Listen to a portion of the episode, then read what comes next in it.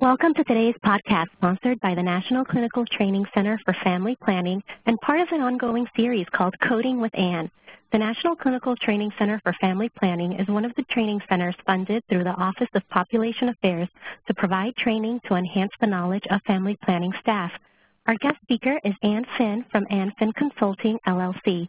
Ann is a healthcare reimbursement consultant and a national trainer with many reproductive healthcare organizations. Welcome back, Ann.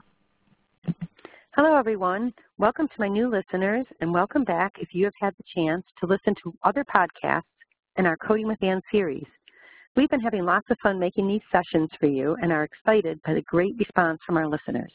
These are short, focused podcasts you can download and take with you, providing some tips and guidance to help you efficiently capture and code for your family planning services. Correct coding is important to describe and support the medical necessity of the services we provide and to ensure our claims are paid accurately the first time we submit a claim, avoiding costly denials of services. For today's session, I thought it would be helpful to review the different ICD-10 diagnosis codes related to the different contraceptive methods commonly prescribed. When I talk with clinicians and review medical records, I often see the wrong codes being used to describe the contraceptive method prescribed and whether it is a new or refill prescription. So let's jump right in. Under ICD-10, there is a family of diagnosis codes that are used to describe contraceptives. This family is the Z30 codes. Z30 is used to describe counseling or management of current contraceptive practices. There are codes for each method for when you initiate or start a method, or when you provide surveillance or routine checks of a method, including providing a refill prescription. Tip number one, avoid unspecified Z30 codes.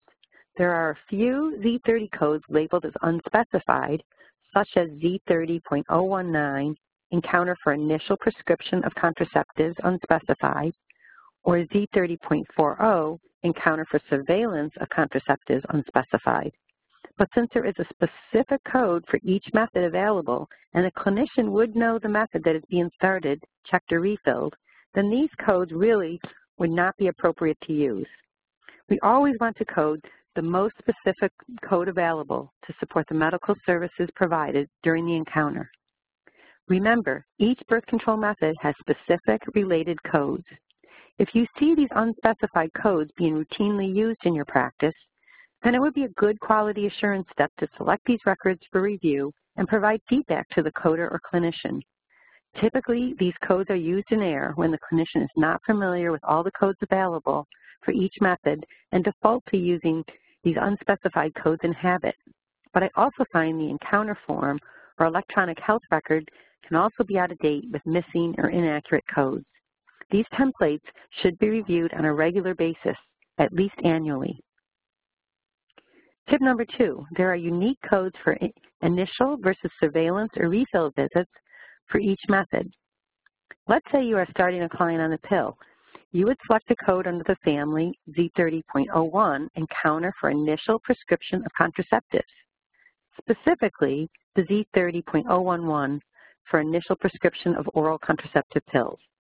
However, if you are initiating Depo-Provera, then we would select the method-specific code C30.013, initial prescription of an injectable contraceptive. For vaginal rings, we would select C30.015 for the initial prescription of vaginal rings, or Z30.016 to start a client on the patch. C30.018, initial prescription of other contraceptives, is coded for barrier methods, such as sponges, spermicide, and condoms, or the diaphragm. These codes typically include the counseling about contraception and the method as well, so we don't need to use multiple codes for the counseling and the administration of these methods. When the client comes back for a routine surveillance check or refill of the method, we select specific codes under the family C30.4, encounter for surveillance of contraceptives.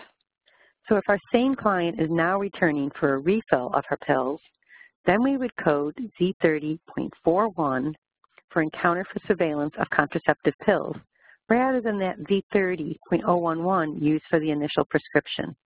The same holds true for other methods, So take some time to review the codes available for your use.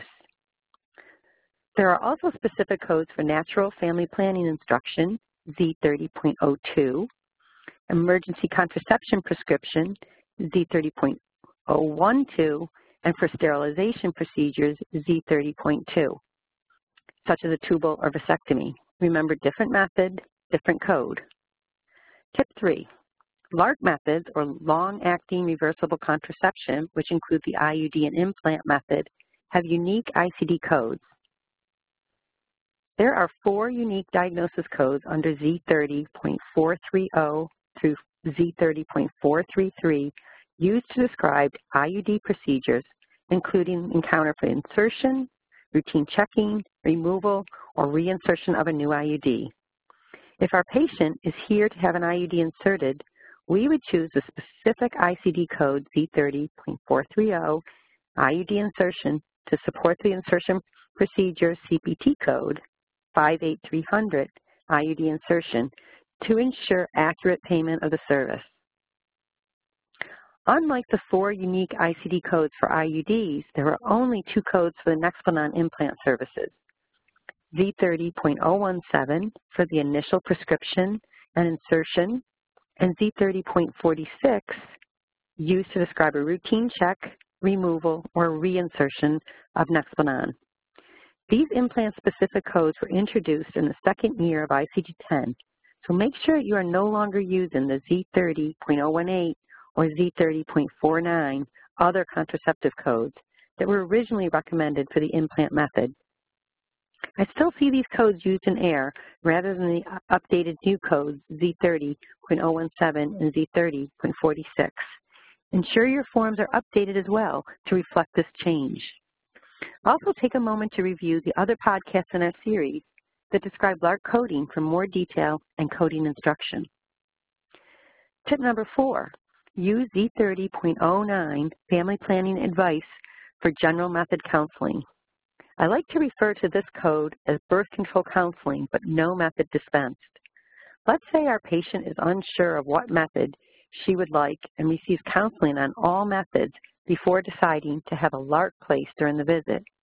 In order to get paid for both the counseling visit and the LARC procedure, we would need to indicate the counseling visit was separate and distinct from the procedure, so we would document the general counseling provided and use a Z30.09 code for the counseling, and then we would document the LARC procedure performed and select a related ICD code to support the LARC we just discussed. This code can also be used for our male clients when general family planning counseling is provided. Let's recap what we just learned about the Z30 family of ICD codes. There are specific codes for initiating or surveillance and refill visits for each method of birth control. 2, avoid using Z30 unspecified codes since you would always know the method being prescribed.